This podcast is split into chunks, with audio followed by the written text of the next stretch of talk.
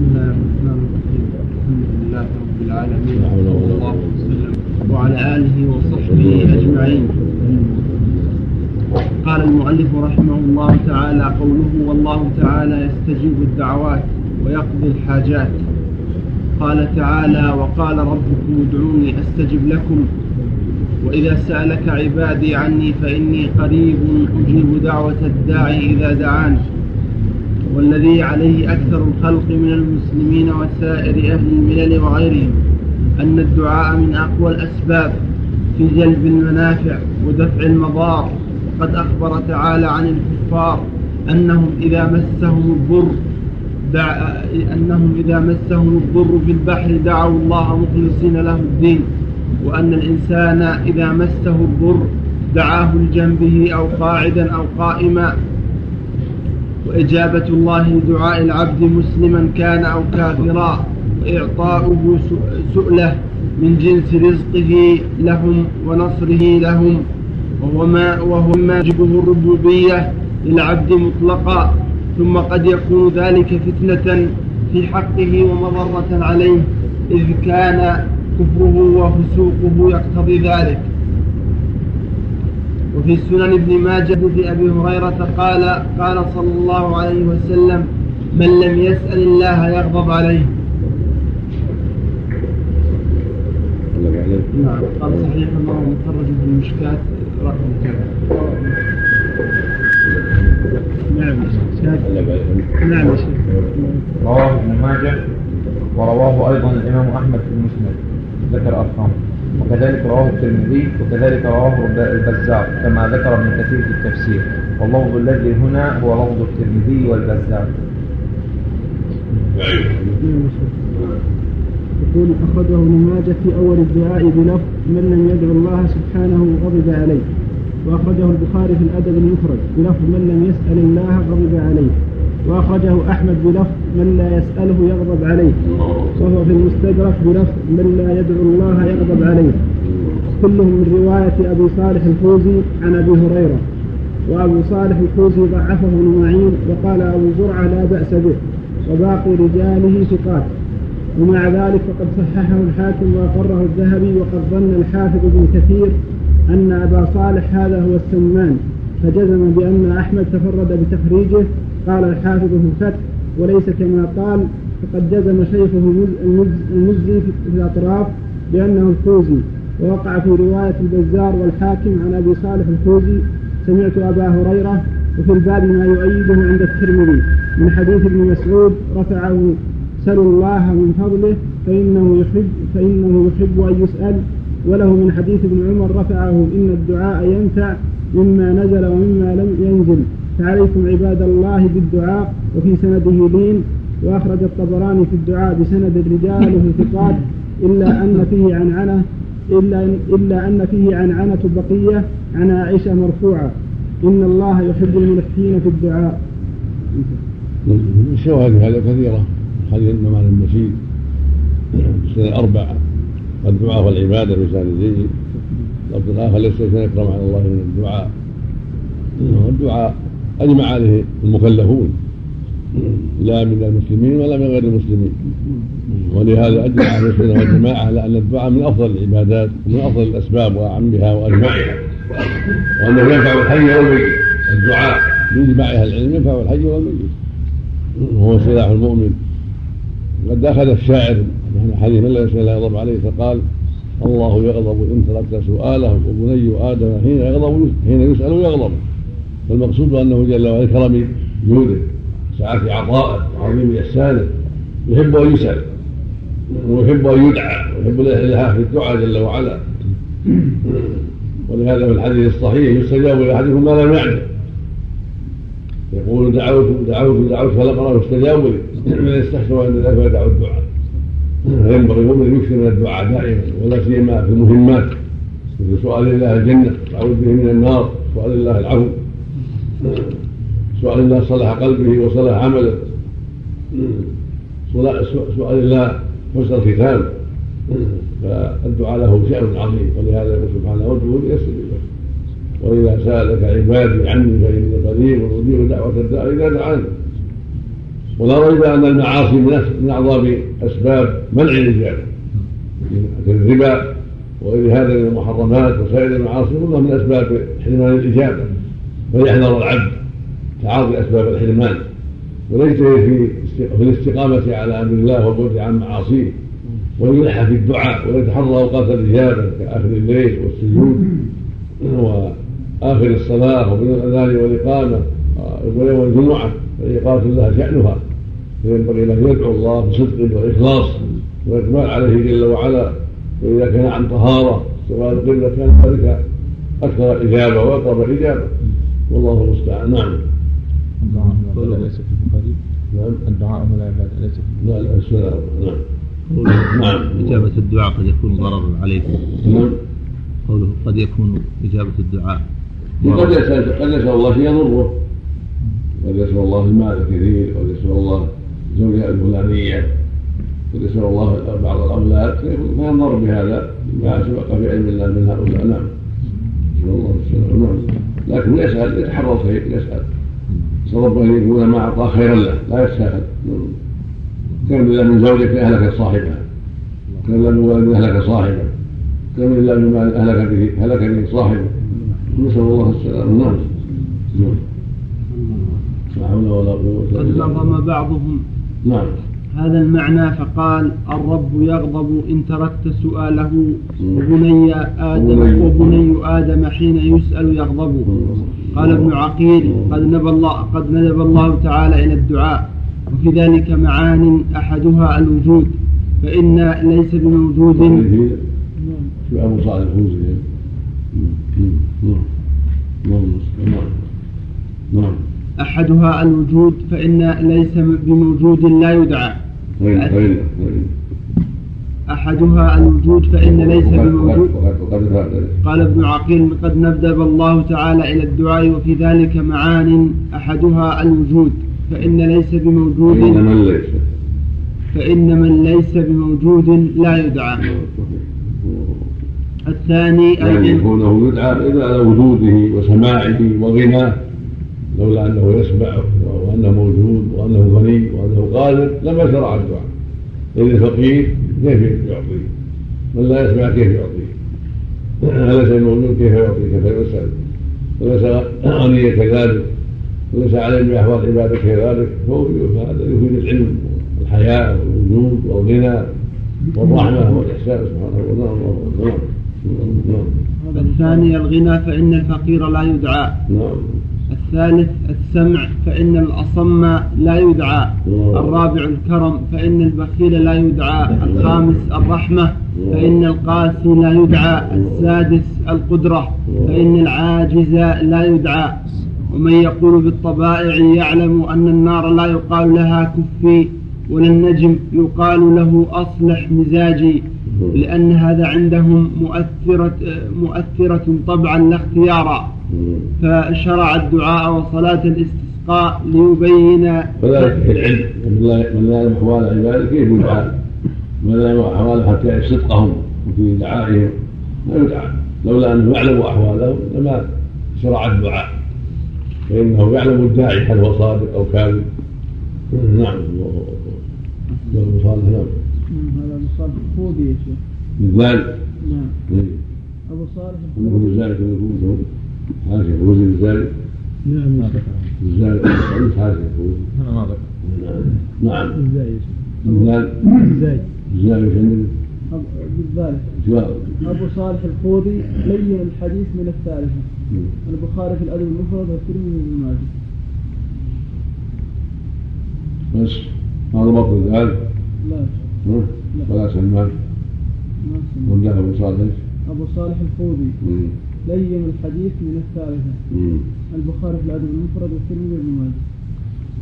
ما يكفي هذا. تهريك عن كلمة التهريك تهريك من الرجال نعم. مم. نعم. وذهب قوم من المتفلسفة. خلاصة قتل يعني. خلاصة مم. نعم. وغالية المتصوفة إلى أن الدعاء لا فائدة فيه. قالوا لأن المشيئة؟ وذهب قوم من المتفلسفة. وغالية المتصوفة. إلى أن الدعاء لا فائدة فيه قالوا لأن المشيئة الإلهية إن اقتضت وجود المطلوب فلا حاجة إلى الدعاء وإن لم تقتضه فلا فائدة في الدعاء وقد يخص بعضهم بذلك خواص العارفين ويجعل الدعاء علة في مقام الخواص. وهذا من غلطات بعض الشيوخ. فكما أنه معلوم هذا من أقبح الجهل. نعم نعم نعم فكما أنه معلوم الفساد بالاضطرار من دين الإسلام فهو معلوم الفساد بالضرورة العقلية. فإن منفعة الدعاء أمر أنشئت عليه تجارب الأمم. حتى إن الفلاسفة تقول ضجيج ضجيج الأصوات في هياكل العبادات بفنون اللغات يحلل ما عقدته الأفلاك المؤثرات هذا وهم مشركون. وجواب الشبهة بمنع المقدمتين. فإن قولهم عن المشيئة الإلهية إما أن تقتضي إما أن تقتضيه أو لا فثم قسم ثالث وهو أن تقتضيه بشرط لا تقتضيه مع عدمه. وقد يكون الدعاء من شرطه كما توجب الثواب مع العمل الصالح ولا توجبه مع عدمه وكما توجب الشبع والري عند الأكل الشبع. والري عند الأكل والشرب ولا المسببات كلها كلها باب واحد المسببات مربوطة بأسبابها وهذا لازم القدرية ولازم آخرين من ليس عندهم بسيطة فإن قدر الأشياء سبحانه وقدر أسبابها ومسبباتها سبحانه وتعالى. فالشبع له أسباب والجوع له أسباب والغنى له أسباب والفقر له أسباب والمرض له أسباب والصحة لها أسباب والجنة لها أسباب والنار لها أسباب. معنى هذا تعطل كل شيء. نسأل الله العافية. نعم. يقول صلى الله عليه وسلم لما يقول هذا من غلطات بعض الشيوخ. كيف سموا الشيوخ وهم جهلاء؟ اصطلاح هذا اصطلاح نعم. بعض الشيوخ جهل يعني ولا توجبه مع عدمهما وحصول الولد بالوقت والزرع بالبذر. فإن فإذا قدر وقوع المدعو به بالدعاء لم يصح أن يقال لا فائدة في الدعاء كما لا يقال لا فائدة في الأكل والشرب والبذر وسائر الأسباب. فقول هؤلاء كما أنه مخالف للشرع فهو مخالف للحس والفطرة. ومما ينبغي أن يعلم ما قاله طائفة من العلماء وهو أن الالتفات إلى الأسباب شرك في التوحيد ومحو الأسباب أن تكون أسبابا نقص في العقل والإعراض عن الأسباب كالكلية. بالكلية قدح في الشرع. ومعنى التوكل والرجاء يتألف من وجوب التوحيد والعقل والشرع. ومعنى التوكل والرجاء يتألف من وجوب التوحيد والعقل والشرع. من وجود. نعم. من وجود. من وجوب. نعم. وبيان ذلك أن الوجود عندهم نعم. وجود. الباء. وجود. التوكل نعم. ومعنى التوكل والرجاء يتألف من وجوب التوحيد والعقل والشرع.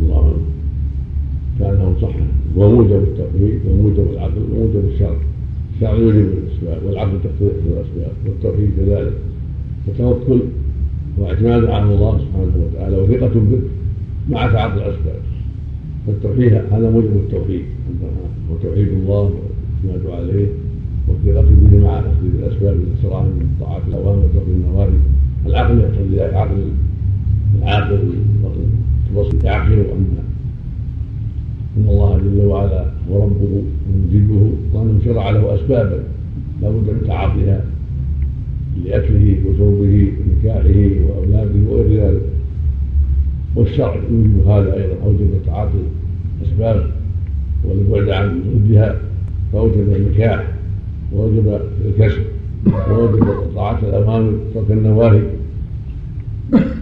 قطع الإشارة. يتكون يتألف من وجوب التوحيد والعقل والشرع. قطع نعم الله عنك. لعله نقلها من كلام القيم وغيرها يقول عبارات من غالب شرحها كلها نقول من كلام شيخ الإسلام ابن تيمية وابن القيم وابن القيم وابن كثير واشباههم عفوا الله عنك. نعم. ليس المراد أن التوحيد يتكون من هذه الأشياء من مجموعة هذه الأشياء. هو هذا لكن بس يقول وجوب التوحيد. فقال يو- يعني هو موجب التوحيد التوحيد يوجب هذا والعقل يوجب هذا وجوب التوحيد.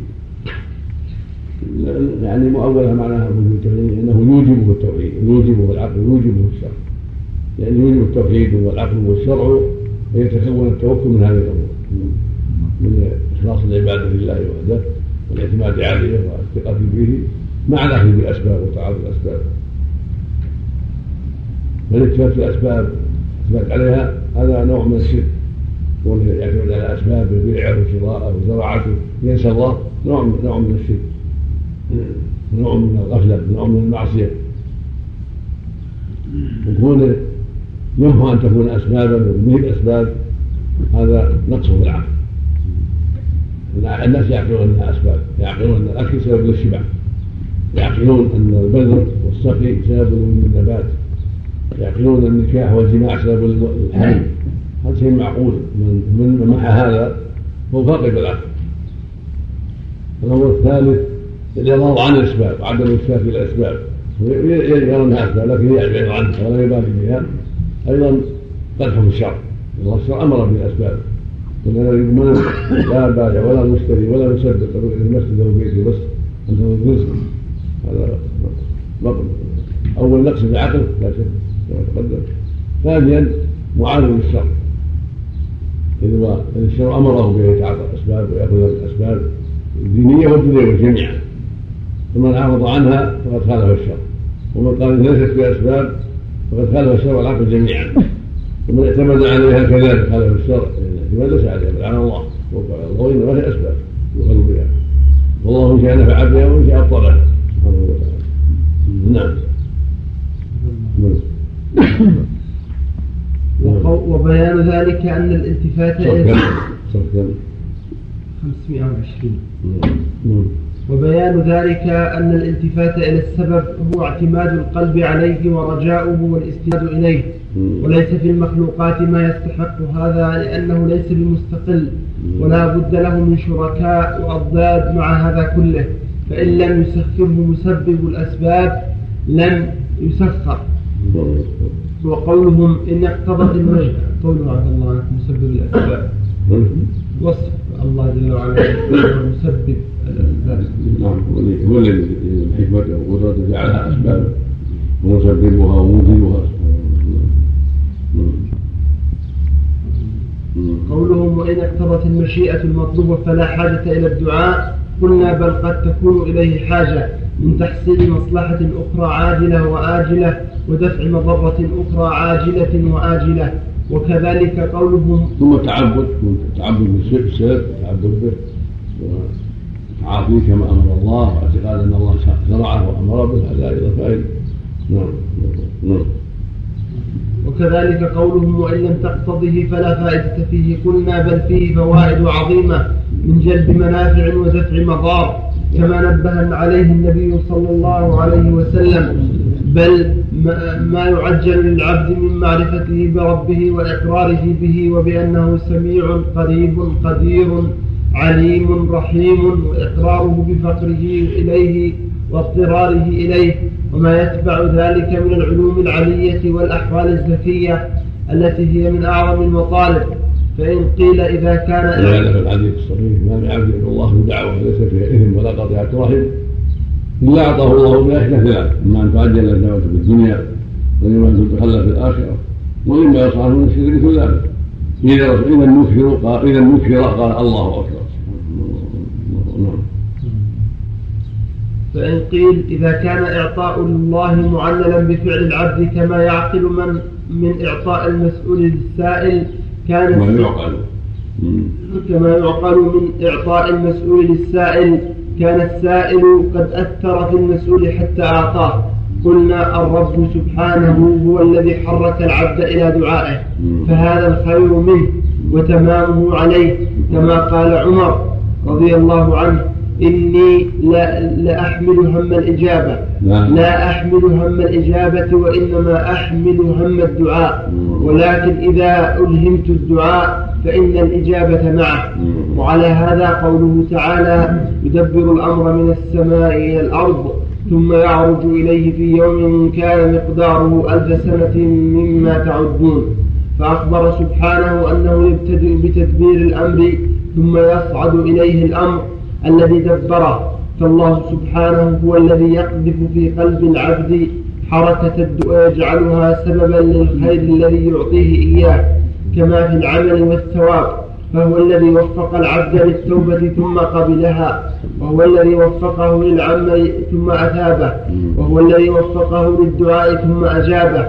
فما أثر فيه شيء من المخلوقات بل هو جعل ما يفعله سببا لما يفعله قال مطرف بن عبد الله بن الشخير أحد أئمة التابعين نظرت في هذا الأمر فوجدت مبدأه من الله وتمامه على الله ووجدت ملاك ذلك الدعاء. وهنا سؤال معروف وهو أن من الناس من قد يسأل الله بارك الله اللهم صل على اللهم اغفر له نعم الحمد لله رب العالمين وصلى الله وسلم على نبينا محمد وعلى آله وصحبه أجمعين.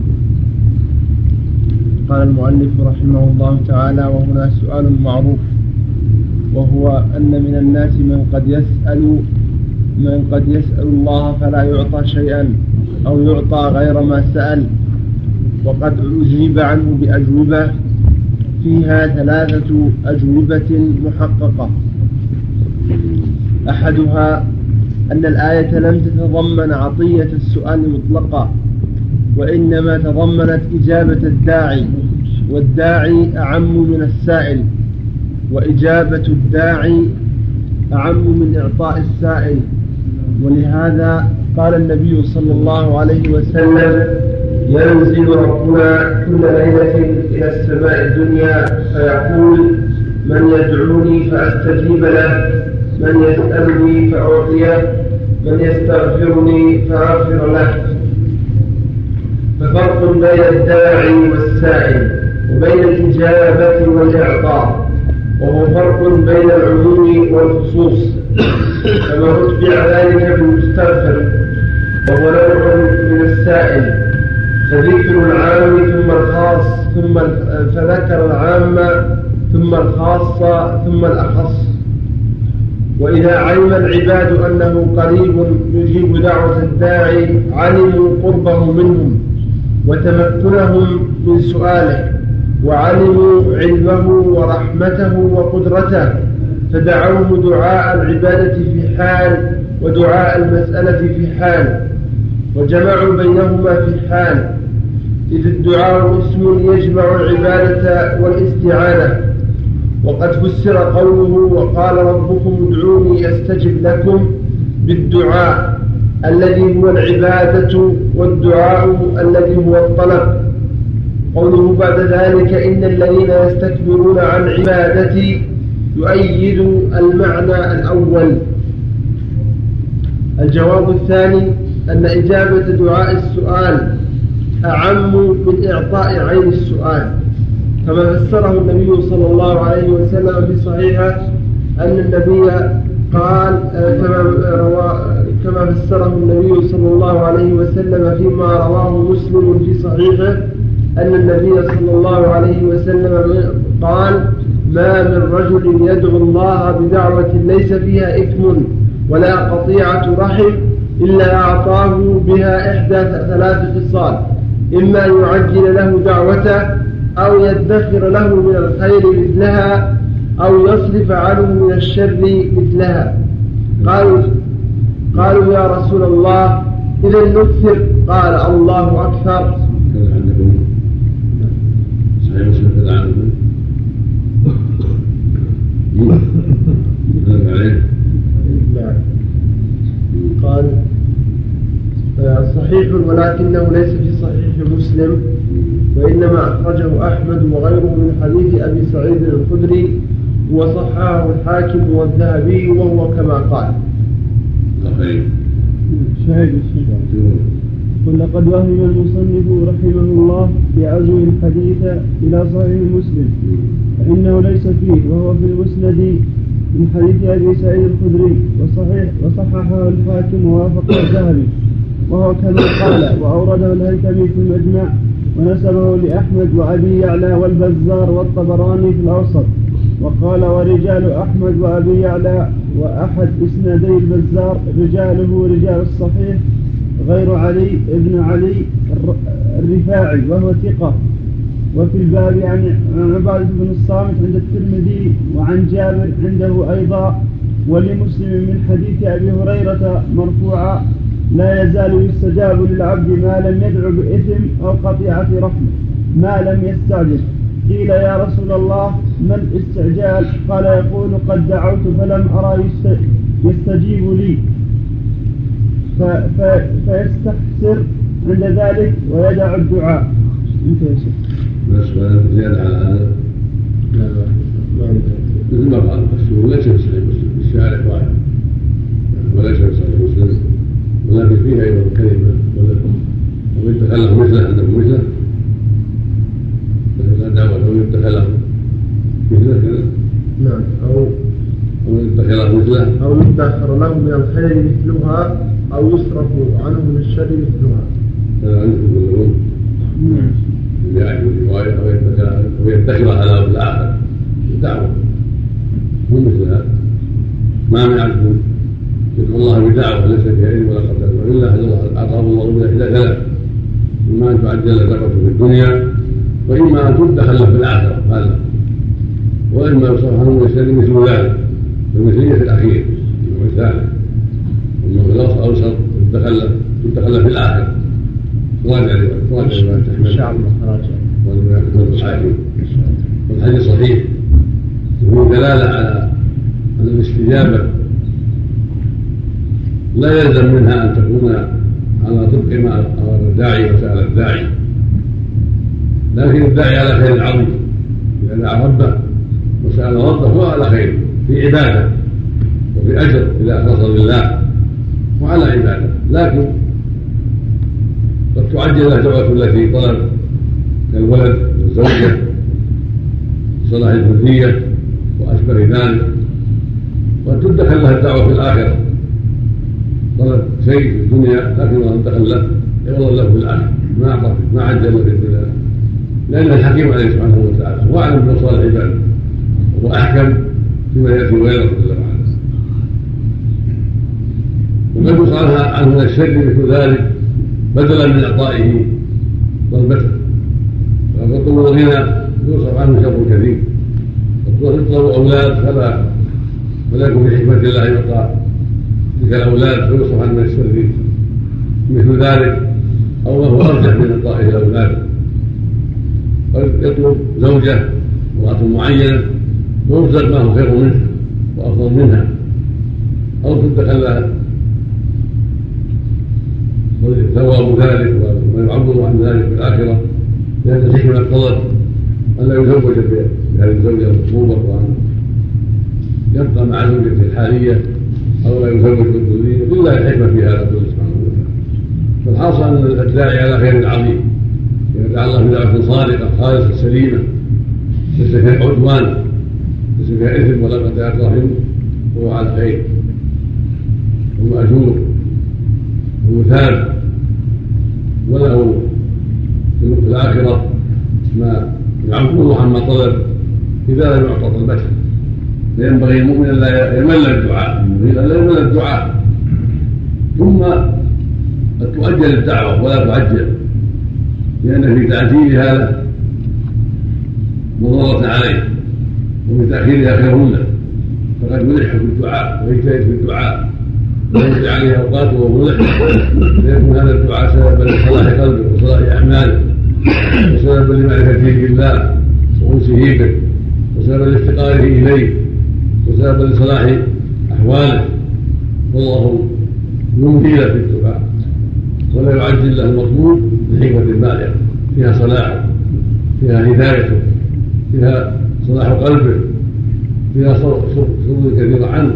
فلا ينبغي له ان يعجل ولا ينبغي ان يستحسن ولا ينبغي أن يشيء الظن بالله.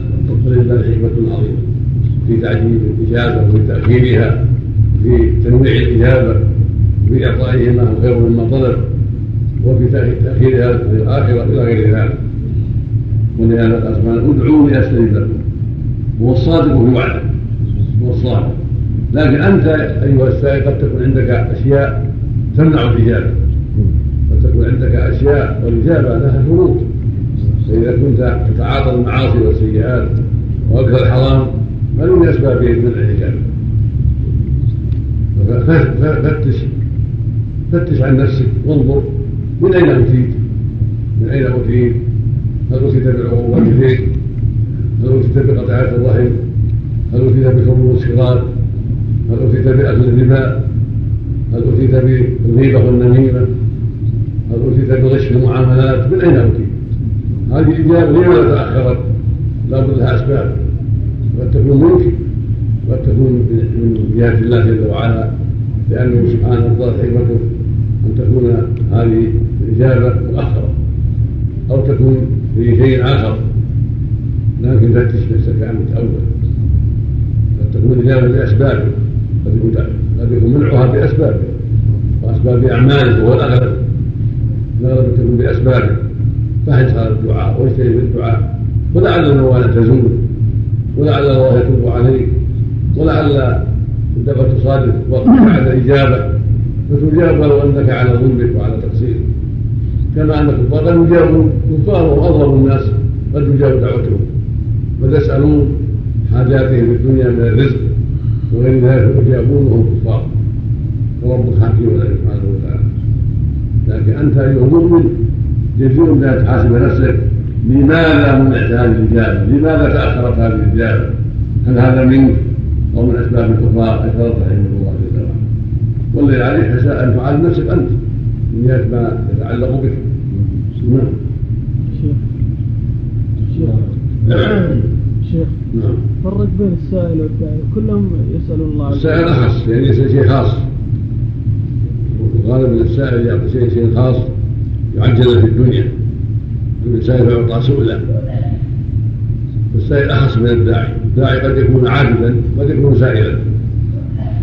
ادعوني يعني اعبدوني يعبدوني ويسألوني وكل سائل عابد وليس كل عابد سائلا فالمصلي عابد وداعي بفعله. والمصدق داعي. والمجاهد داعي. بعمله والذي يقول اغفر لي وارحمني داعي ولكنه أخص بالسؤال. ويقول أعطني كذا لي غير صالح أخص بالسؤال. وان كان عابدا بالسؤال لكن اخص باسم السؤال. وما كان بلفظ السؤال لي ارحمني أعطني زوجة صالحة أغنني عن فلان أغنني بفضلك. هذا سؤال أخص بالسؤال. والصلاة والصوم والعبادات الأخرى أخص بالعبادة وكلاهما يطلق عليه الدعاء. يقال دعا بمعنى عبد ودعا بمعنى سأل والسؤال أخص. نعم.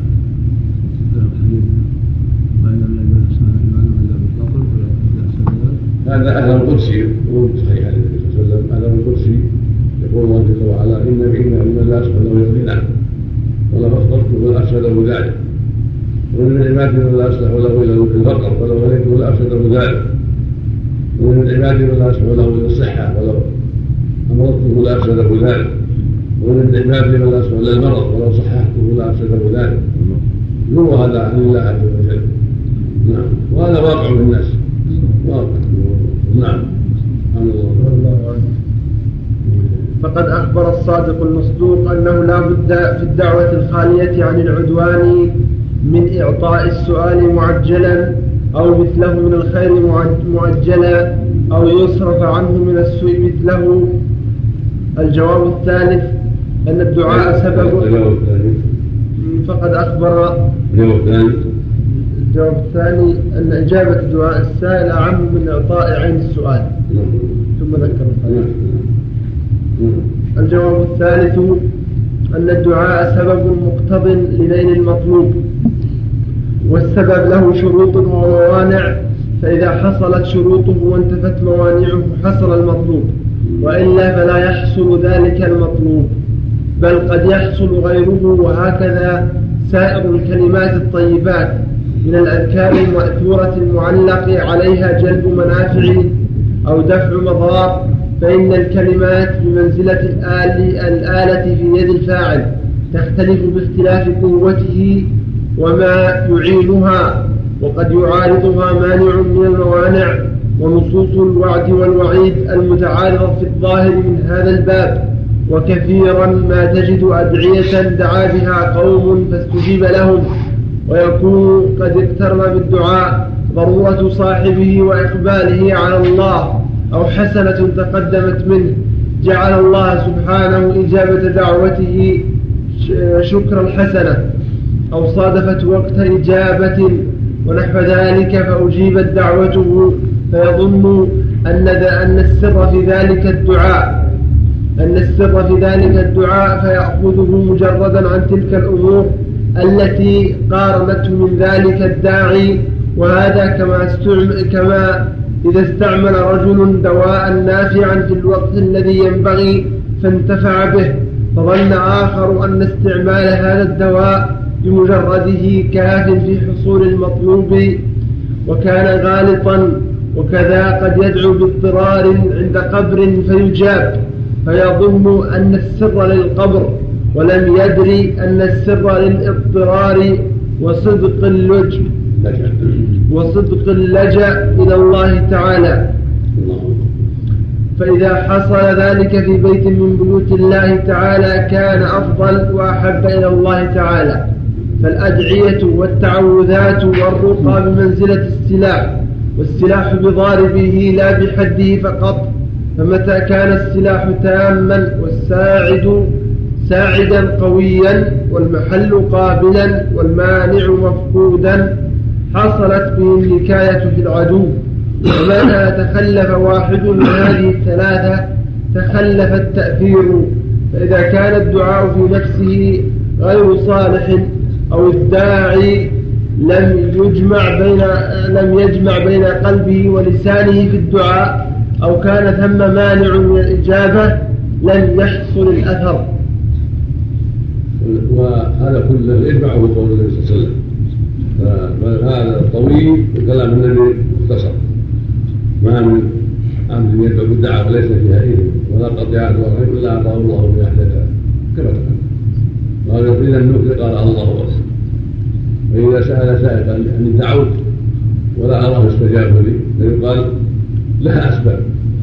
اما يكون دعاءك في اثم أو في قطيعة رحم أو عندك موانع من من المعاصي. عن ذلك فإذا سلمت من هذا كله وصار دعاؤك في محله وصرت سليما لك ليس عندك موانع ودعاؤك سليم ليس في شيء فقد تعجل لك دعوته قد تدخل لك وقد تصرف عنك ليس ليس من اللازم ان يحصل المطلوب. فهذا يبين أن الأمر واضح وليس معنى استجيب لكم انه يعطيهم مطالبهم التي ولو طلبوا قال اللهم أعطني جبلا من الذهب.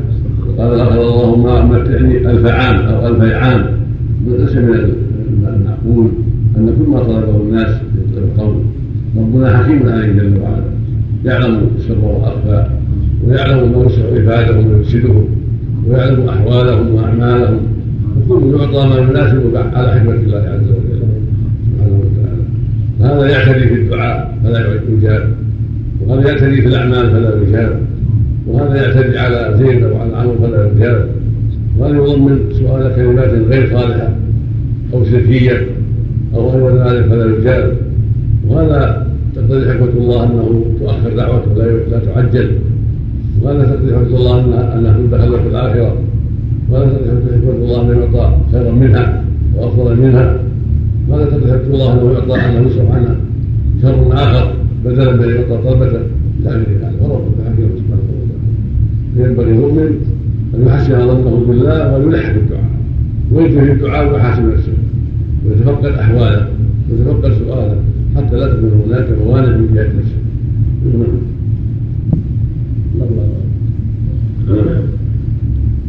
قوله يملك كل شيء ولا يملكه شيء ولا غنى عن الله تعالى طرفة عين من استغنى عن الله طرفة عين فقد كفر وصار من أهل الحين. الحي من أهل الحي. لا الهلاك نعم. كلام حق ظاهر لا خفاء فيه والحي بالفتح الهلاك. قوله والله يغضب ويرضى لا كأحد من الوراء قال تعالى رضي الله عنهم وقال لقد رضي الله عن المؤمنين إذ يبايعونك تحت الشجرة. وقال تعالى من لعنه الله وغضب عليه وغضب وغضب الله عليه ولعنه وباءوا بغضب من الله.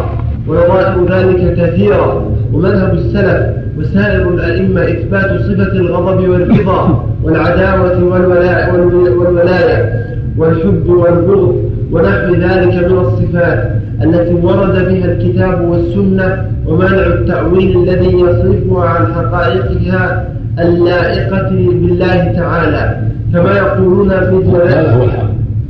أن أعتبر كما جاءت مع الإيمان بأن الحق. وأن صفات لائقة بالله ليس كمثله شيء وهو السميع البصير. هو يغضب ويرضى ويسخط على من عصاه وخالف أمره ويحب ويبغض ويعادي ويوالي يعادي اعداءه ويوالي أولياءه. هذا كله حق على وجه الله سبحانه وتعالى.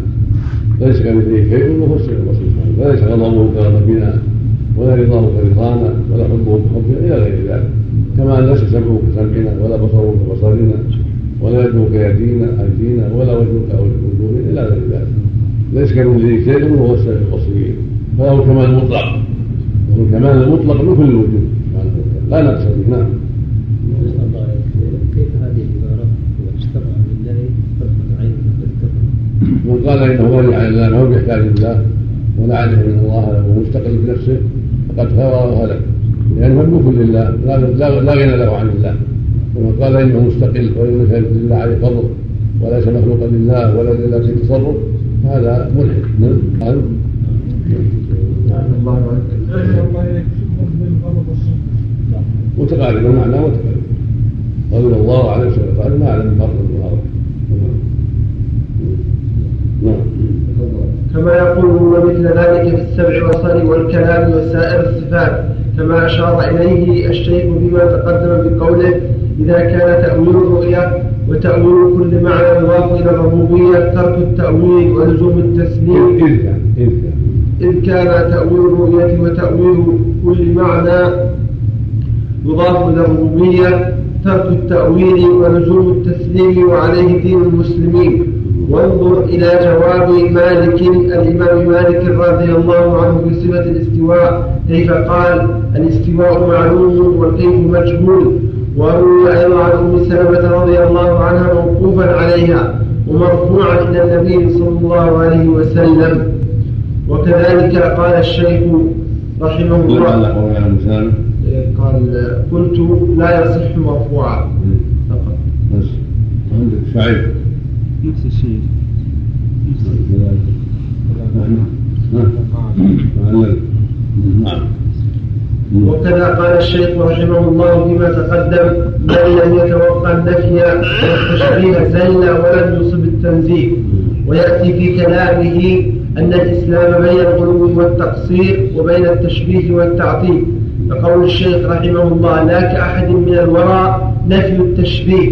ولا يقال إن الرضا إرادة الإحسان والغضب إرادة الانتقام فإن هذا نفي للصفة. وقد اتفق أهل السنة على أن الله يأمر بما يحبه ويرضاه وإن كان لا يريده ولا يشاء وينهى عما يسخطه ويكرهه ويبغضه ويغضب على فاعله وإن كان قد شاءه وأراده. ومعنى ان اراد الشيء وغضب شيء آخر. اراد شيء ومحبه شيء وغضب شيء ففسر فسر الاراده باراده الثواب. وفسر الرضا بإرادة الثواب والغضب باراده الانتقام فقد اول فالاراده شيء والغضب والرضا شيء آخر. والمشيئة كذلك.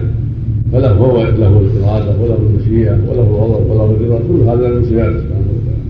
كلها تليق بالله عز وجل. تأولت الأشاعرة. وأشباههم من سار على نهجهم. هذه الصفات بالإرادة. إرادة الانتقام والغضب سخط إرادة الثواب والرضا والمحبة وهذا غلط. نعم. المقصود هنا بالإرادة الكونية. الإرادة الكونية وأما الشرعية بمعنى الأمر. ورد كذا الأمر. الإرادة الشرعية بمعنى الأوامر بمعنى المحبة. والإرادة الكونية بمعنى المشيئة.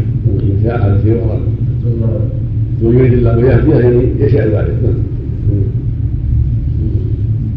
فقد يحب عنده ويرضى ما لا يريده ويكره ويسخط ما لا لما أراده ويقال لمن تأول الغضب والرضا بإرادة الإحسان لم تأولت ذلك فلا بد أن يقول إن الغضب غليان دم القلب والرضا الميل والشهوة وذلك لا يليق بالله تعالى. فيقال له غليان دم القلب في الآدمي أمر ينشأ عن صفة الغضب لا أنه الغضب. ويقال له أيضا وكذلك الإرادة والمشيئة فينا فهي ميل الحي إلى الشيء أو ما إلى أو إلى ما يلائمه ويناسبه فإن الحي منا لا يريد إلا ما يجلب له منفعة أو يدفع عنه مضرة وهو محتاج إلى ما يريده ومفتقر إليه ويزداد بوجوده وينتقص بعدمه. فالمعنى الذي صرفت إليه اللفظ كالمعنى الذي صرفته عنه سواء. فإذا جاز هذا كالمعنى الذي صرفته عنه سواء. فإذا جاز يعني ما فرغت منه وقعت فيما سلمته. كما تقول إرادة لك إرادة المخلوقين. قل غضب لك المخلوقين وانتهي ولا يحتاج شيء. نعم. نعم. فإذا جاز هذا جاز ذاك. وإن امتنع هذا امتنع ذاك. فإن قال الإرادة التي يوصف الله بها مخالفة للإرادة التي يوصف بها العبد وإن كان كل منهما حقيقة قيل له فقل إن الغضب والرضا الذي يوصف الله به مخالف لما يوصف به العبد. وإن كان كل وإن كان كل منهما حقيقة فإذا كان ما يقوله بالإرادة يمكن أن يقال في هذه الصفات لم يتعين التأويل بل يجب تركه لأنك تسلم من التناقض. وتسلم أيضا من تعطيل معنى أسماء الله تعالى وصفاته بلا موجب. فإذا صرف القرآن عن ظاهره وحقيقته بغير موجب حرام. ولا فإن صرف القرآن عن ظاهره وحقيقته بغير موجب حرام. ولا يكون الموجب للصرف ما دله ما دله عليه عقله إذ العقول مختلفة فكل يقول إن عقله دله على خلاف ما يقوله الآخر وهذا الكلام يقال لكل من نفى صفة من صفات الله تعالى لامتناع مسمى ذلك في المخلوق. فإنه لا بد أن يثبت شيئا لله تعالى على خلاف ما يعهده حتى في صفة الوجود. فإن وجود العبد كما يليق به ووجود الباري تعالى كما يليق به فوجوده تعالى يستحيل عليه العدم. ووجود المخلوق لا يستحيل عليه العدم. وما سمى به الرب نفسه وسمى به مخلوقاته مثل الحي والعليم والقدير أو سمى به بعض صفاته كالغضب والرضا وسمى به بعض صفات عباده. فنحن نقول فنحن نعقل بقلوبنا معاني هذه الأسماء في حق الله تعالى وأنه حق ثابت موجود. ونعقل أيضا معاني هذه الأسماء في حق المخلوق ونعقل أن بين المعنيين قدرا مشتركا لكن هذا المعنى لا يوجد في الخارج مشتركا. إذ المعنى المشترك الكلي لا يوجد مشتركا إلا في الأذهان ولا يوجد في الخارج. نحن نقول فنحن نعقل بقلوبنا معاني هذه الأسماء في حق الله تعالى وأنه حق ثابت موجود ونعقل أيضا معاني هذه الأسماء في حق المخلوق. ونعقل أن بين المعنيين قدرا مشتركا لكن هذا المعنى لا يوجد في الخارج مشتركا. إذ المعنى المشترك الكلي لا يوجد مشتركا إلا في الأذهان ولا يوجد في الخارج إلا معينا مختصا. فيثبت في كل منهما كما يليق فيثبت في كل منهما كما يليق به. قوله ولا يوجد في الخارج إلا معينا. عظم الله وجود الخارج الله كذلك. فمن المشترك في الأذهان فقط. جنس الغضب جنس الرضا جنس المحبة لكن غضب الله موجود في ذاته سبحانه الله وصف له. المخلوقين موجود فيه وصف له. ما في ما في ما في شيء آخر. مشترك ما في الوجود شيء مشترك ليس هناك غضب قائم مشترك بينهما نعم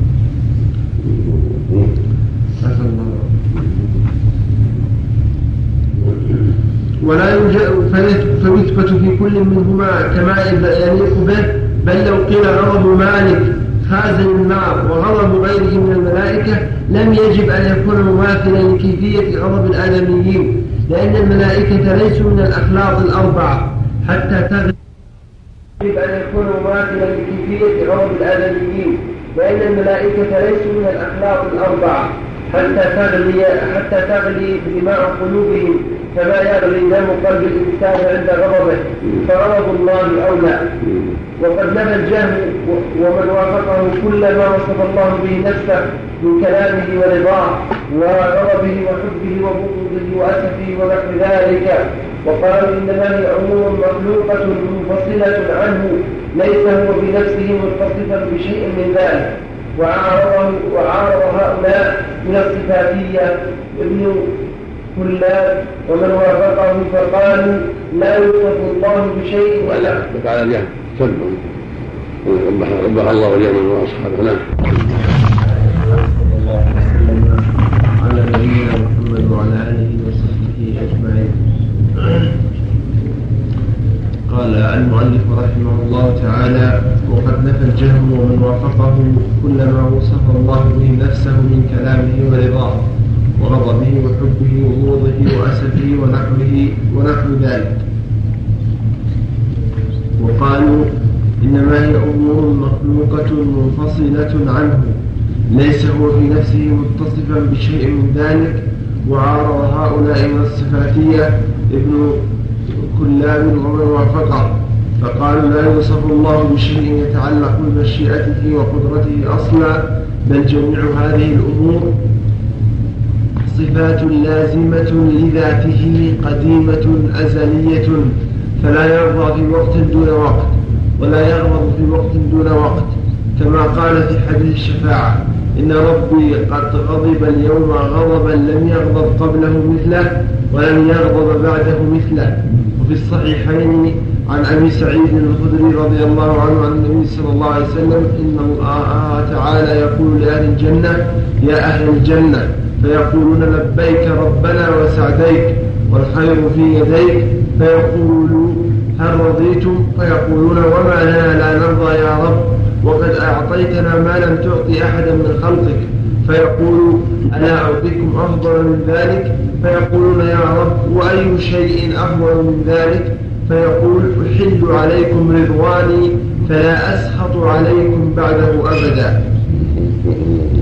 فيستدل به على أنه يحل رضوانه في وقت دون وقت وأنه قد يحل رضوانه ثم يسخط كما يحل السخط ثم يرضى. لكن هؤلاء أحل عليهم رضوان لا يتعقبه سخط وهم قالوا لا يتكلم إذا شاء ولا يضحك إذا شاء. معنى هذا الكلام الذي يقوله الجهمية وأشباههم هو أن الصفات لازمة لذاته.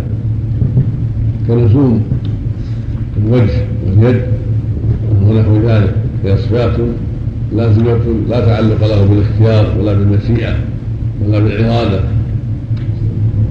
وهذا من أفضل الباطل نعوذ بالله ومضاد للآيات والأحاديث كثيرة فإن الله سبحانه وتعالى يفعل ما يشاء ويخلق ويختار جل وعلا وله مشيئة نافذة.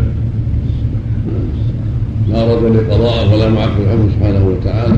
وهذا من كماله من كماله أن تكون له إرادة ومشيئة اجتهادية يفعل ما يشاء ويختار ما يشاء. هذا من الكمال العظيم.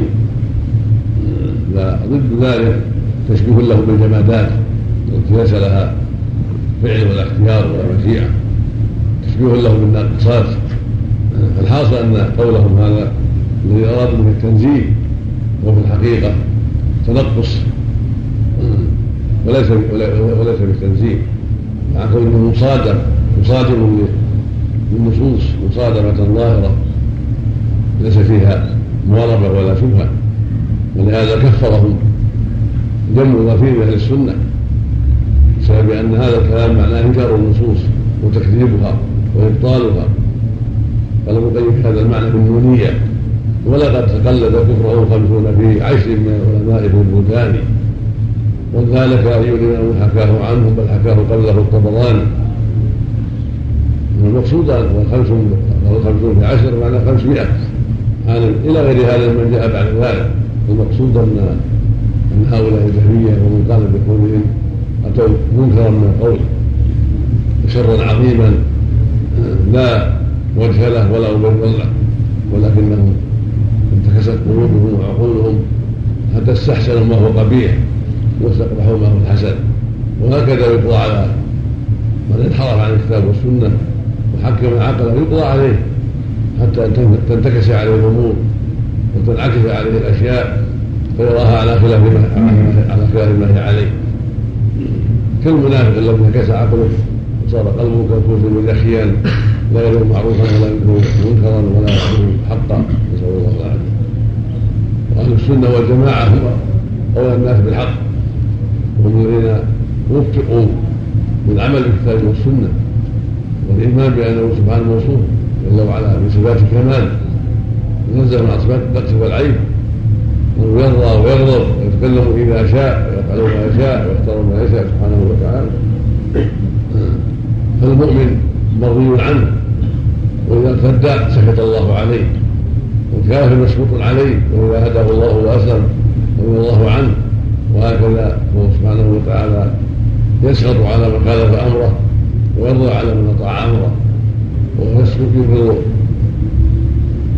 أهل النار وأهل الكفر والنفاق ويحب أهل الإيمان وأهل الاستقامة وأهل الجنة لكونهم اطاعوا أمره ووافقوا شرعه وابتعدوا عما نوره سبحانه وتعالى. وهذا يعرفه من صغار الطلبه الذين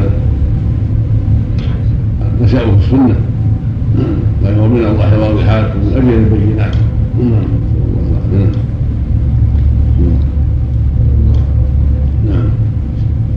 قالوا لا يتكلم إذا شاء ولا يضحك إذا شاء ولا يغضب إذا شاء ولا يرضى إذا شاء ولولا أنه منقول لقال العاقل إن هذا لا لا بد انه منقول لقاله الثقات والإثبات عن هؤلاء المنزل في كتبهم لقال العاقل كيف يكون هذا؟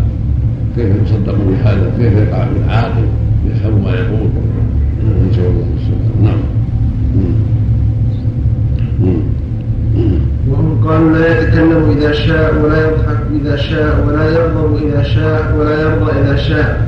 بل إما أن يجعل الرضا والغضب والحب والبغض هو الإرادة أو يجعلها صفات أخرى.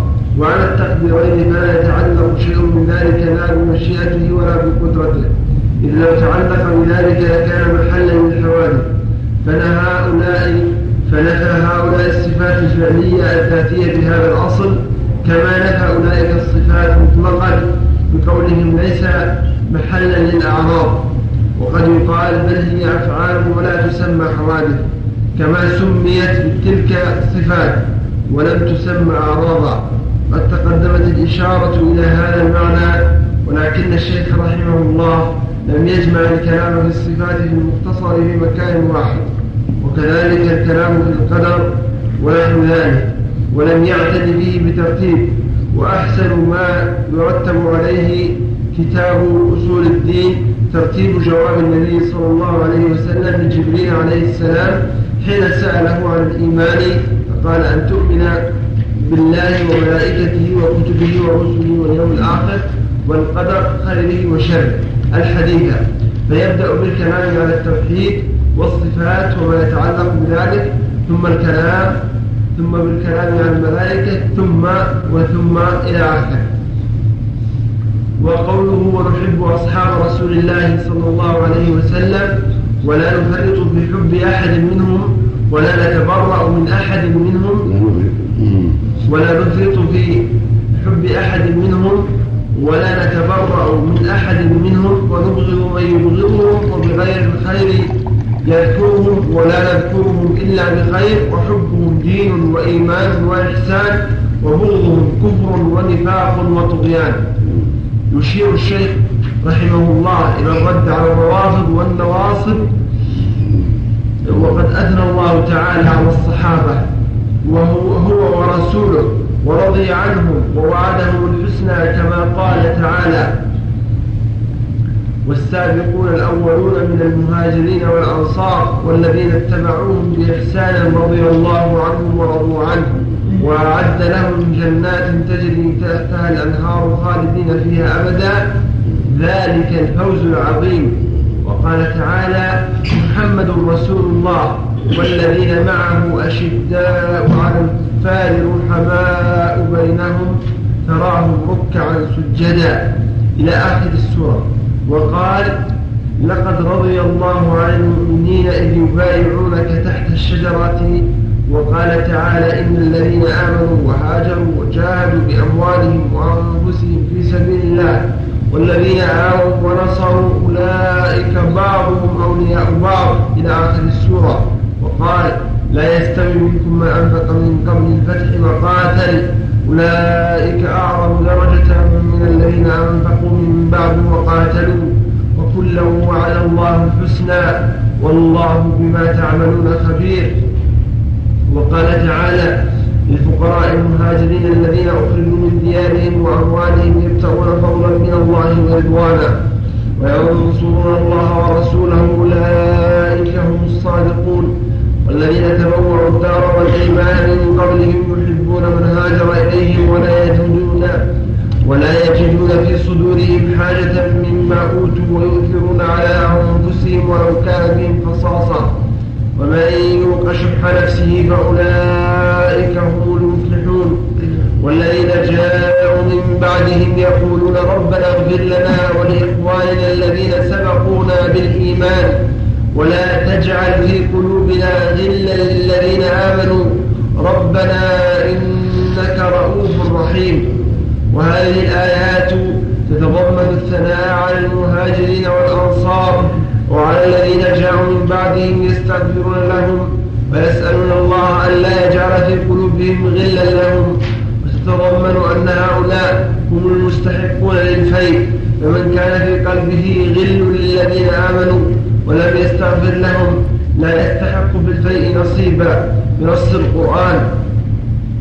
وفي الصحيحين عن أبي سعيد رضي الله عنه قال كان بين خالد بن الوليد وبين عبد الرحمن بن عوف شيء فسبه خالد فقال صلى الله عليه وسلم لا تسبوا أصحاب أحدا من أصحابي فإن أحدكم لو أنفق مثل أحد ذهبا لو أنفق مثل أحد ذهبا ما أدرك مد أحدهم ولا نصيفا إذا كان إذا كان هذا من من ممن تأخرت صحبته مع من تقدمت صحبته. فكيف إذا كان ممن ليس له نصيب الصحبة؟ ومن جاء بعد ذلك. الأمر أعظم. إذا كان هذا في مثل خالد وأشباهه من تأخر إسلامه. في مثل مع مع مثل عبد الرحمن بن عوف وأشباهه من تقدم الإسلام. يكون لو وفق مثل احد ذهب ما بلغ مد احدهما نصيفا فكيف من جاء بعدهم فإن الفرق يكون أعظم. وأكبر. نعم. وهذا كله رد على الرافضة. الذين سبوا أصحاب النبي صلى الله عليه وسلم صار في قلوب غل لهم وأبغضوهم وكفروهم وفسقوهم إلا نفرا يسيرا. قليلا. هؤلاء من أضل الناس ومن أخبثهم اعتقادا في أصحاب رسول الله عليه الصلاة والسلام. وأعتذارهم بما جاء في نصوص الردة اعتذار فاسد فإن الردة في قوم آخرين ليست في أصحاب النبي صلى الله عليه وسلم إنما كان في بعض الأعراب الذين لم يدخل الإيمان في قلوبهم ولم يستطيعوا من الوحي. فلما مات النبي صلى الله عليه وسلم يرى لهم ما جرى من الشك والريب والردة فأولئك هم معروفون وليسوا من أصحاب النبي صلى الله عليه وسلم الذين سبقوا إلى الإيمان وجاهدوا معه وصبروا معه كالخلفاء الراشدين وغيرهم من من المعروف ولكن اولئك الضالين من الرافضه حملوا حاجة الرده عليهم وسكروهم وضللوهم وكفروهم ولم يستكوا من ذلك الا تفسيرا كعلي والحسن والحسين وبلال وعمار بن ياسر والبلد الاسود جماعة قليله أقل من العشره نسأل الله السلامة نعم انفرد مس- مسلم بذكر سب خالد لعبد الرحمن دون البخاري.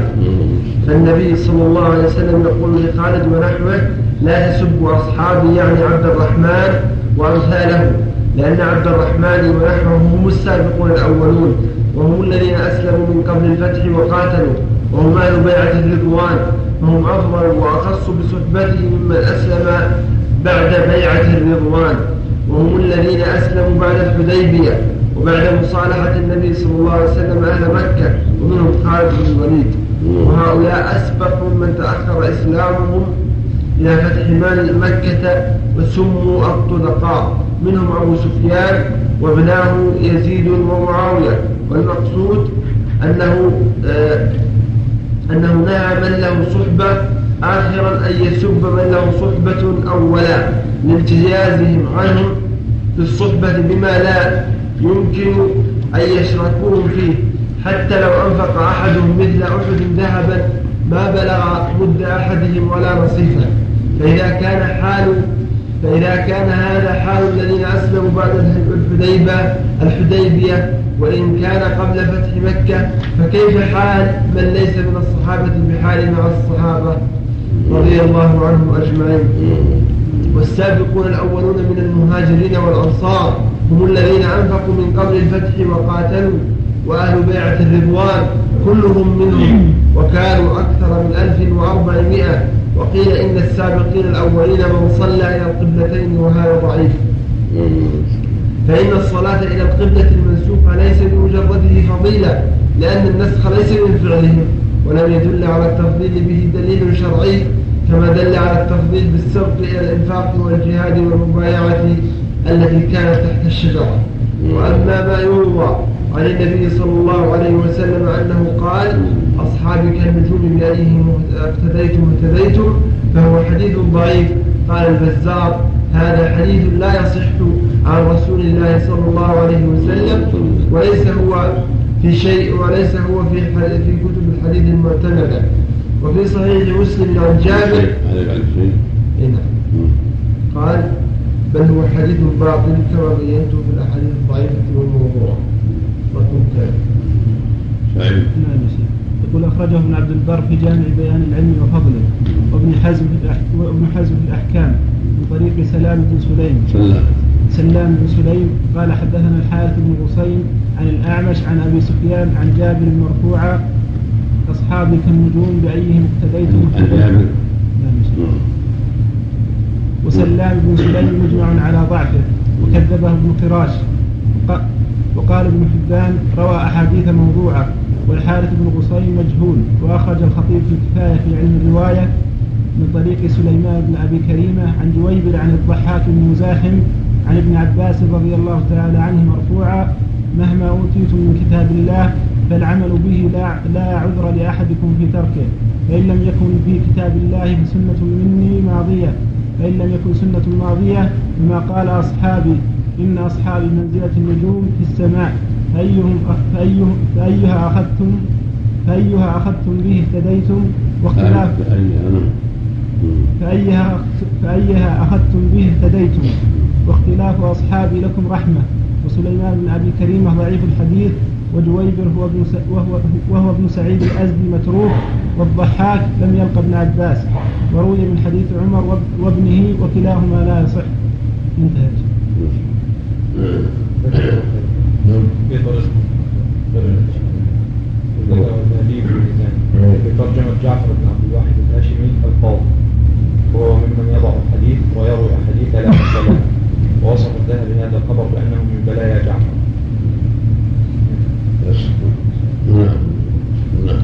وفي صحيح مسلم عن جابر قال قيل لعائشة رضي الله عنها إن ناسا يتناولون أصحاب رسول الله صلى الله عليه وسلم حتى أبا بكر وعمر فقالت وما تعجبون من هذا؟ انقطع عنهم العمل فأحب الله أن لا يقطع عنهم نعم قال هذا حديث غريب عندي وعزمه لمسلم أغرب. فإني لم أقف عليه فيه. وفي صحيح مسلم عن جابر قال قيل لعائشة وعزمه المسلم نعم وعزمه لمسلم أغرب فإني لم أقف عليه فيه. بعد الاستعانة عليه بكل الوسائل الممكنة ولم يتيسر لي مراجعته في مصادر أخرى كتب الحديث فإني على وشك السفر للمدينة المنورة إن شاء الله ثم تيقنت عدم وجوده فيه بعد أن فرغت منذ بضع سنين من اختصار صحيح مسلم وأنا الآن في صدد اختصار صحيح البخاري على منهج العلمي شايف. لم أجده في مسلم بعد البحث الشديد ولا في المصادر الأخرى التي بين يدي. بس؟ نعم. نعم. نعم. وروى ابن بطة بإسناد صحيح. عن ابن عباس قال لا تسبوا أصحاب محمد صلى الله عليه وسلم فلمقام أحدهم ساعة يعني مع النبي صلى الله عليه وسلم خير من عمل أحدكم أربعين سنة. وفي رواية وكيع خير من عبادة أحدكم عمرة. فلا وروى ابن بطة سبق سبق بسم الله الرحمن الرحيم الله حديث أبي سعيد. نعم. آه، ما من مسلم يدعو بدعوة. نعم. رواه الإمام أحمد عن أبي سعيد عن النبي صلى الله عليه وسلم قال ما من مسلم يدعو بدعوة ليس فيها إثم ولا قطيعة رحم إلا أعطاه الله بها إحدى ثلاث. إما أن تعجل له دعوته وإما أن أن يدخرها له في الآخرة وإما أن يصرف عنه من السوء مثلها. قالوا إلى المكثر قال الله أكبر. هكذا رواه أحمد. وروى الحاكم أيضا عن أبي سعيد أن النبي صلى الله عليه وسلم قال ما من مسلم يدعو الله بدعوة ليس فيها مأثم ولا قطيعة رحم إلا أعطاه إحدى ثلاث إما أن يستجيب له دعوته أو يصرف عنه من السوء مثلها أو يدخر له من الأجر مثلها. قالوا يا رسول الله إذا المكثر قال الله أكبر. وقال صحيح الإسناد ووافقه الذهبي هاكم من عندكم سؤال؟ قال. من عندكم سؤال طهاوي عند هذا مثلها قال. ما من رجل يدعو بدعوة ليس فيها إثم ولا قطيعة رحم إلا أعطاه بها إحدى ثلاث إما أن يعجل له دعوته أو يدخر له من الخير مثلها أو يصرف عنه من الشر آه، مثلها. رواه عزاه مسلم.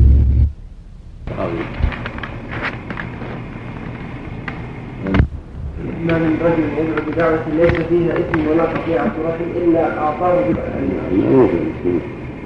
صار في واقع رواية الحاكم. كما قال واقع رواية الحاكم.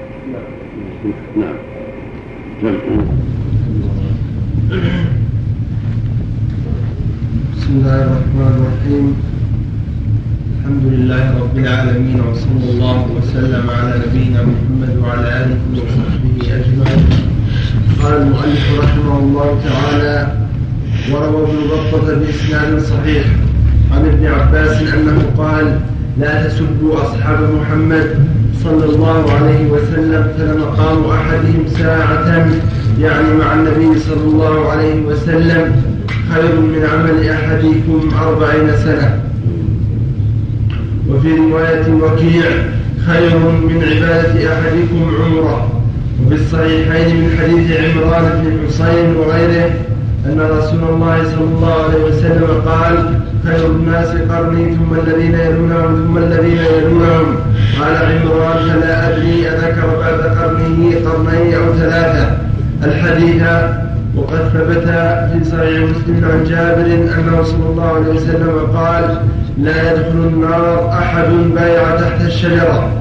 وقال تعالى لقد تاب الله على المؤمنين والمهاجرين والأنصار الذين اتبعوه. لقد تاب الله على النبي والمهاجرين والأنصار الذين اتبعوه في ساعة العسرة. ولقد صدق عبد الله بن مسعود رضي الله عنه في وصفهم حيث قال إن الله نظر في قلوب العباد فوجد قلب محمد خير قلوب العباد فاصطفاه لنفسه وابتعثه برسالته ثم نظر في قلوب العباد بعد قلب محمد صلى الله عليه وسلم فوجد قلوب أصحابه خير قلوب العباد فجعلهم وزراء نبيه يقاتلون على دينه فلما رآه فما رآه المسلمون حسنا فهو عند الله حسن. وما رأوه سيئا فهو عند الله سيء. وفي رواية وقد رأى أصحاب محمد جميعا أن يستخلفوا أبا بكر وتقدم قول ابن مسعود من كان منكم مستنا فليستن بمن قد مات. إلى آخره عند قول الشيخ ونتبع السنة والجماعة. فمن أضل ممن يكون في قلبه غل على خيار المؤمنين وسادات أولياء الله تعالى بعد بعد النبيين بل قد فضلهم اليهود والنصارى بخصلة. قيل لليهود من خير أهل ملتكم؟ قالوا أصحاب موسى. وقيل للنصارى من خير أهل ملتكم؟ قالوا أصحاب عيسى. وقيل للرافضة من شر أهل ملتكم؟ قالوا أصحاب محمد. لم يستثنوا منهم إلا القليل وفي من سكروا وهذا يدل على الخبث الكثير نسأل الله العافية إن اليهود والنصارى والنصارى صاروا في هذا خيرا من خيرا من الرافضة واليهود والنصارى هم هم في الكفر بالله والضلال والكذب بالإسلام. ومع هذا كان جوابهم خيرا من جواب الرافضة اليهود لما سئلوا من خير أصحاب موسى؟ وخير أهل ملتهم قالوا أصحاب موسى. والنصارى لما سئلوا عن خير من أهل ملتهم قالوا أصحاب عيسى. أما هؤلاء الرافضة وهم الدينامية النعتية وكسارهم لما سئلوا عن خير أهل ملتهم قالوا عن شر أهل ملتهم قالوا أصحاب محمد نسأل الله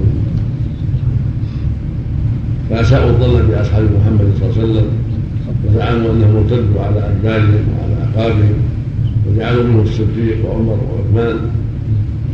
ولم يستثنوا إلا نفرا قليلا جدا كالمقداد وعمار والحسن والحسين وعلي هؤلاء خمسة أو زيادة سادسة أو سادسة. هؤلاء هذا من أعظم الضلال والبعد عن الإسلام نسأل الله العافية. نعم. فضلهم بل فضلهم اليهود. نعم. بل فضلهم يسابق فضلهم في هذا الشيء.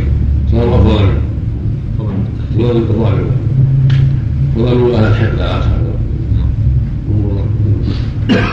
الله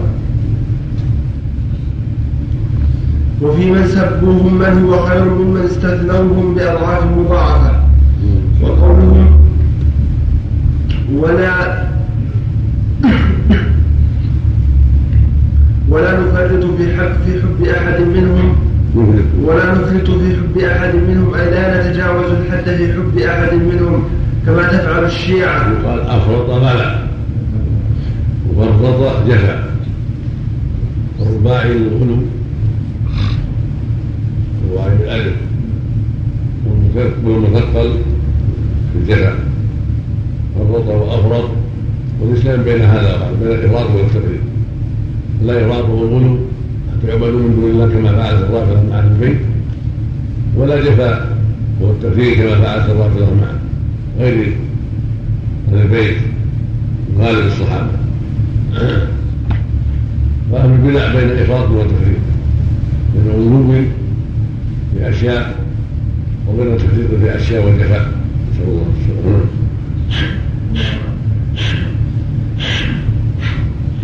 قال تعالى قل يا قال تعالى يا أهل الكتاب لا تغلوا في دينكم وقوله ولا نتبرأ من أحد منهم كما فعلت الرافضة فعندهم لا ولاء ولا ولا ولاء إلا ببراء أي لا يتولى أهل البيت حتى يتبرأ من أبي بكر وعمر رضي الله عنهما.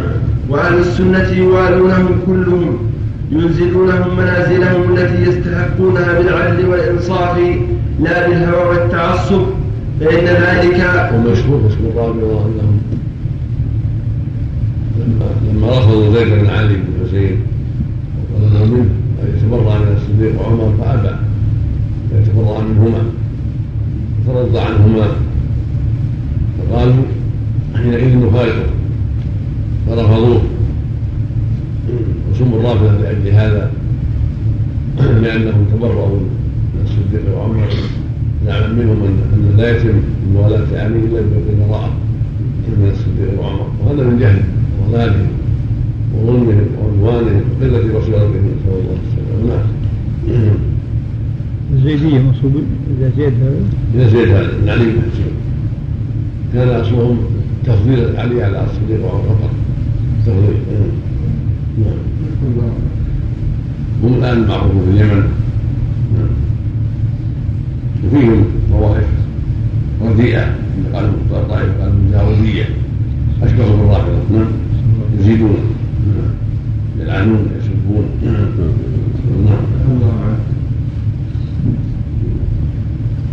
وينزلونهم منازلهم التي يستحقونها بالعدل والإنصاف لا بالهوى والتعصب.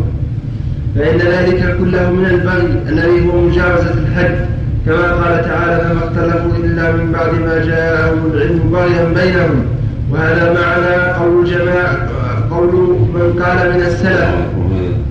وهذا معنى قول من قال من السلف الشهادة بدعة والبراءة بدعة. يروى ذلك عن جماعة من السلف من الصحابة والتابعين منهم أبو سعيد الخدري والحسن البصري وإبراهيم النخعي والضحاك وغيرهم. ومعنى الشهادة أن يشهد على معين أنه أن يشهد على معين من المسلمين أنه من أهل النار. أو أنه كافر بدون العلم بما ختم الله له به. وقوله وحبهم دين وإيمان وإحسان لأنه امتثال لأمر الله فيما تقدم من النصوص. وروى الترمذي عن عبد الله بن مغفل قال سمعت رسول الله صلى الله عليه وسلم يقول الله الله بأصحابي لا تتخذوهم غرضا بعدي فمن أحبهم فبحبي أحبهم ومن أبغضهم فببغضي أبغضهم. ومن آذاهم فقد آذاني ومن آذاني فقد آذى الله تعالى. ومن آذى الله فيوشك أن يأخذه. نعم. نعم. ضعيف وقال الترمذي غريب وهو مخرج في الاحاديث الضعيفة. رقم ما ما ما حضر الترمذي في المنام باب سب أصحاب النبي شعيب. باب من سب أصحاب النبي صلى الله عليه وسلم وأحمد وفي سنده عبد الرحمن بن زياد. قال الذهبي لا يعرف. ومع ذلك قد حسنه الترمذي وصححه نعم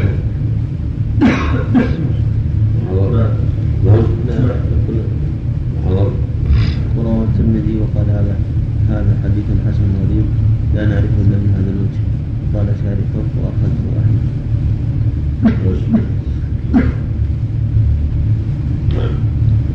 نعم وتسمية حب الصحابة وتسمية حب الصحابة إيمان مشكل على الشيخ رحمه الله. الله الله في أصحابي لا تتخذوا غرضا بعدي من أحبهم فبحبي أحبهم. من أبغضهم فببغضي أبغضهم ومن آذاهم فقد آذاني ومن آذاني فقد آذى الله تعالى ومن آذى الله فيوشك أن يأخذه. وتسمية حب الصحابة إيمان مشكل على الشيخ رحمه الله لأن الحب عمل القلب وليس هو التصديق فيكون العمل داخلا في مسمى الإيمان. وقد تقدم في كلامه أن الإيمان هو الإقرار باللسان والتصديق بالجنان, ولم يجعل العمل داخلا في مسمى الإيمان وهذا هو المعروف من أذهب- مذهب أهل السنة إلا أن تكون هذه التسمية مجازا.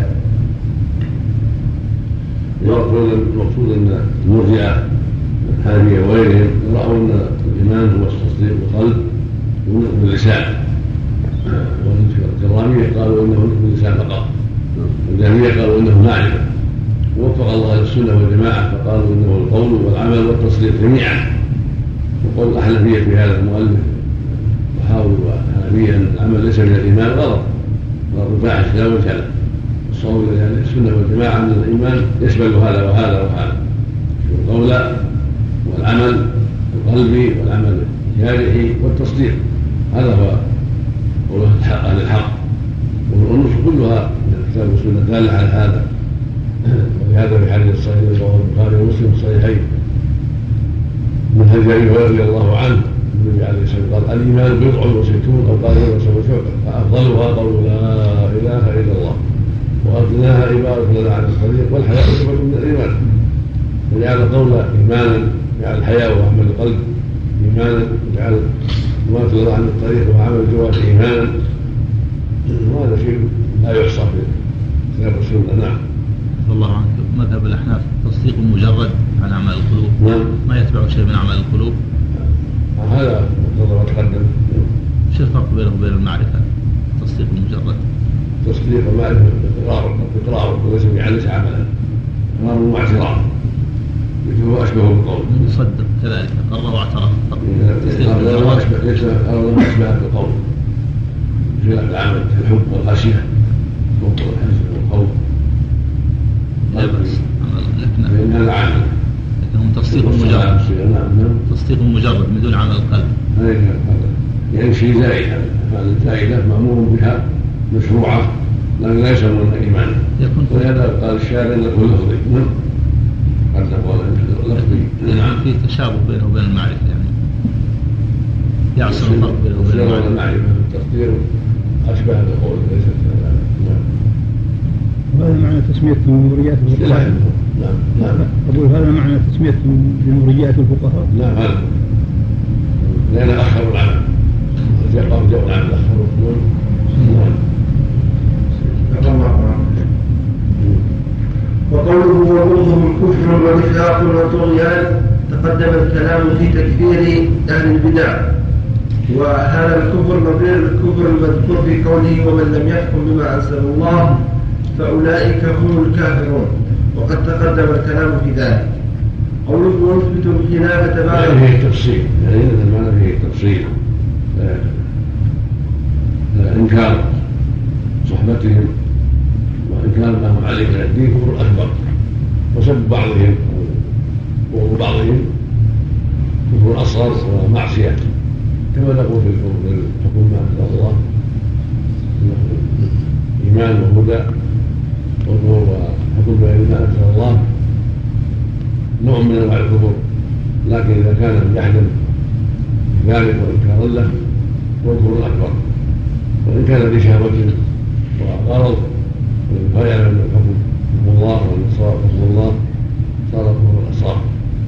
وهكذا يقال في أشياء كثيرة فان الظلم الظلمان كفر الكفران والشرك الكان اشهر الإسلام كما سر هذا القيم كتاب الصلاة. نعم. ذكر مع ذكر معهم عليه من الدين. نعم. يعني الرافضة ينقسم إلى قسمين. قسم ينكر ما عليه من الدين. وقسم يسب يعني ما انكر صحبتهم وانهم ليسوا مسلمين وانهم ارتدوا الله كفرهم لأنهم جعلوا أصحاب الرسول صلى الله عليه وسلم كافرين. وجعلوا حملة الإسلام وهذا معنى معنى هذا ابطال الإسلام وابطال الدين. إذا كان حملة الكفار مرتدين سبق إلى الناس. وعلى راسهم الصديق وعمر وعثمان وطلحة والزبير سعيد بن زيد واشباههم وسعد بن أبي وقاص واشباههم من يبقى؟ نسأل الله نعم. وإذا ستر أما إذا من سب معاويه سب عائشه هذا نسب ظلم ظلم وكفر لكن دون كفر فان اعتقدوا عدم براءتها وأنها تامه صار كفر أكبر. يعني تكذيب لله. وإذا شتم بكر وعمر إذا سب الصديق وعمر. هذا شتم. كالاعمال الجماعه يكفرونه ومشهور عند الجمهور تفسير. والكفر دون كفر إلا إذا عمموا العافية. يعمم الصحابة. نعم. اتفاق هذا نعم. إذا عمموا سب ما الصحابة اظن في خلاف يتعمم بعض معنى انكار الدين كله. مو حمله الإسلام. ماذا يبقى؟ زاد وعلي وحده وعمار وحده هؤلاء الثلاثه والاربعه ليسوا حمله الإسلام. لأن حمله الإسلام من الله عنه قوله ونثبت الخلافة بعد رسول الله. بسم الله الرحمن الرحيم. الحمد لله رب العالمين وصلى الله وسلم على نبينا محمد وعلى آله وصحبه أجمعين. قال المؤلف رحمه الله تعالى وقول قوله ونثبت الخلافة بعد رسول الله صلى الله عليه وسلم أولا لأبي بكر الصديق رضي الله عنه تفضيلا له وتقديما له وتقديما على جميع الأمة. اختلف أهل السنة في خلافة الصديق رضي الله عنه هل كانت بالنص أو بالاختيار فذهب الحسن البصري وجماعة من أهل الحديث إلى أنها ثبتت بالنص الخفي والإشارة ومنهم من قال بالنص الجلي. وذهب جماعة من أهل الحديث والمعتزلة والأشعرية إلى أنها ثبتت بالاختيار. والدليل على إثباتها بالنص إخبار أخبار من ذلك ما أسنده البخاري عن جبير بن مطعم قال أتت امرأة رسول النبي صلى الله عليه وسلم فأمرها أن ترجع إليه. قالت أرأيت إن جئت فلم أجدك كأنها تريد الموت. قال إن لم تجديني فأتي أبا بكر. وذكر له سياق الحديث. وأحاديث أخر. وذلك نص على إمامته. وحديث حذيفة ابن اليمان قال صلى الله عليه وسلم اقتدوا بالذين من بعد أبي بكر وعمر. رواه أهل السنن. وفي الصحيحين عن عائشة رضي الله عنها وعن أبيها قالت دخل علي رسول الله صلى الله عليه وسلم في اليوم الذي بدي فيه. قال ادع لي أباك وأخاك حتى أكتب لأبي بكر كتابا. ثم قال يأبى الله والمسلمون إلا أبا بكر. وفي رواية فلا يطمع في هذا الأمر طامع وفي رواية قال ادعوا لي أدعي عبد الرحمن بن أبي بكر لأكتب لأبي بكر كتابا لا يختلف عليه. ثم قال معاذ الله أن يختلف المؤمنون في أبي بكر. وأحاديث تقديمه بالصلاة مشهورة معروفة. قال صحيح وهو مخرج في الأحاديث الصحيحة رقم كام نعم يا شيخ. يقول أخرجه الترمذي في المناقب باب في مناقب أبي بكر وعمر. وابن ماجه في المقدمة باب فضل أبي بكر وأحمد وسنده حسن. وصححه الحاكم ووافقه الذهبي. وصححه ابن حبان من طريق آخر. نعم. إطلاقها عفى الله لأن لأن أهل السنة رووا جميعا مع أنه لم يروه إلا بعضهم قد يكون اطلع عليه. الشارع أو نقل عن الشارع قد يتسابقون في السنن ولو في بعضهم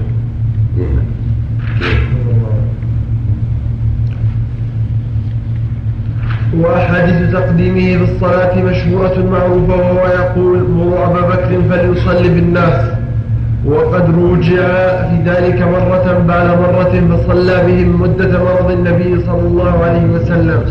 وفي الصحيحين عن أبي هريرة قال سمعت رسول الله صلى الله عليه وسلم يقول بين أنا نائم رأيتني على قليب عليها دلو فنزعت منها ما شاء الله.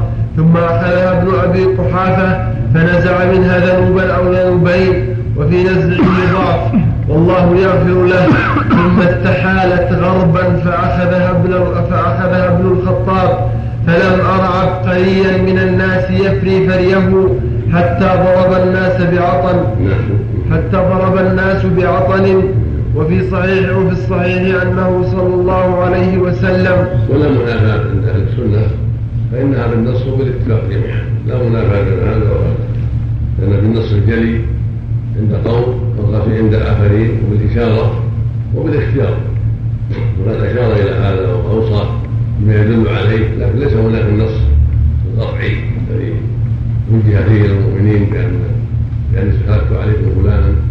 ولكن فيه الدلائل الكثيرة دالة على أنه مقدمهم وأفضلهم وأنه أولى الناس بهذه المسألة. ثم الاختيار قد اختاره المؤمنون واجتمعوا عليه وبايعوه فتم له الأمر بهذا وهذا في الأمرين جميعا. نعم. اللهم ارضى نعم. ما ما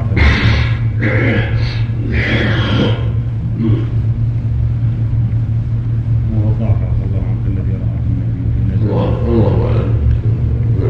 وفي الصحيح أنه صلى الله عليه وسلم قال على منبره لو كنت متخذا من أهل الأرض خليلا لاتخذت أبا بكر خليلا. لا يبقين في المسجد خوخة إلا سدت إلا خوخة أبي بكر. نعم الله اجتمع الأمران ولا يجتمع الأمران النص والاتفاق. نعم. من قال؟ إن إنه بالنص يقول استندوا للنص في مبايعته. الاختيار. يكون للنص ويكون للصفات الحميدة ويكون لأسباب أخرى. فالاختيار استند إلى هذه النصوص كثيرة والفضل العظيم. والسابقه العظيمه يعني اذا كان لا كثيره اختيار ما يكون عبث نعم. يكون له اسباب نعم. وفي سنن أبي داود وغيره من حديث الأشعث عن الحسن عن أبي بكرة أن النبي صلى الله عليه وسلم قال ذات يوم من رأى منكم رؤيا قال رجل أنا رأيت ميزانا أنزل من السماء فوزنت أنت وأبو بكر. فرجحت أنت بأبي بكر ثم وزن عمر وأبو بكر. فرجح أبو بكر ووزن عمر وعثمان فرجح عمر ثم رفع. فرأيت الكراهة في وجه النبي صلى الله عليه وسلم فقال خلافة نبوة ثم يؤتي الله الملك ثم يؤتي الله الملك من يشاء. نعم قال صحيح رواه أبو داود من طريقين عن أبي بكرة واللفظ الذي في الكتاب هو عنده من طريق الأشعث الذي التي ذكرها المؤلف لكن ليس فيها قوله في آخر الخلافة. وهذه الزيادة عنده من الطريق الأخرى وفيها علي بن زيد بن وهو ابن جدعان وفيه ضعف. انتهى. نفس الشيء يقول نفس الكلام يا شيخ. نعم يا نعم نعم أخرجه أبو داود من طريقين عن أبي بكرة وهو صحيح دون قوله خلافة النبوة ثم يؤتي الله الملك من يشاء فإنها ضعيفة لتفرد علي بن زيد بن جدعان بها وهو ضعيف.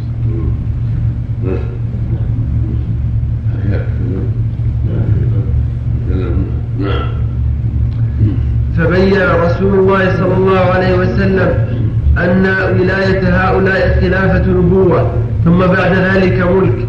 وليس فيه ذكر علي رضي الله عنه لأنه لم يجتمع الناس في زمانه بل كانوا مختلفين.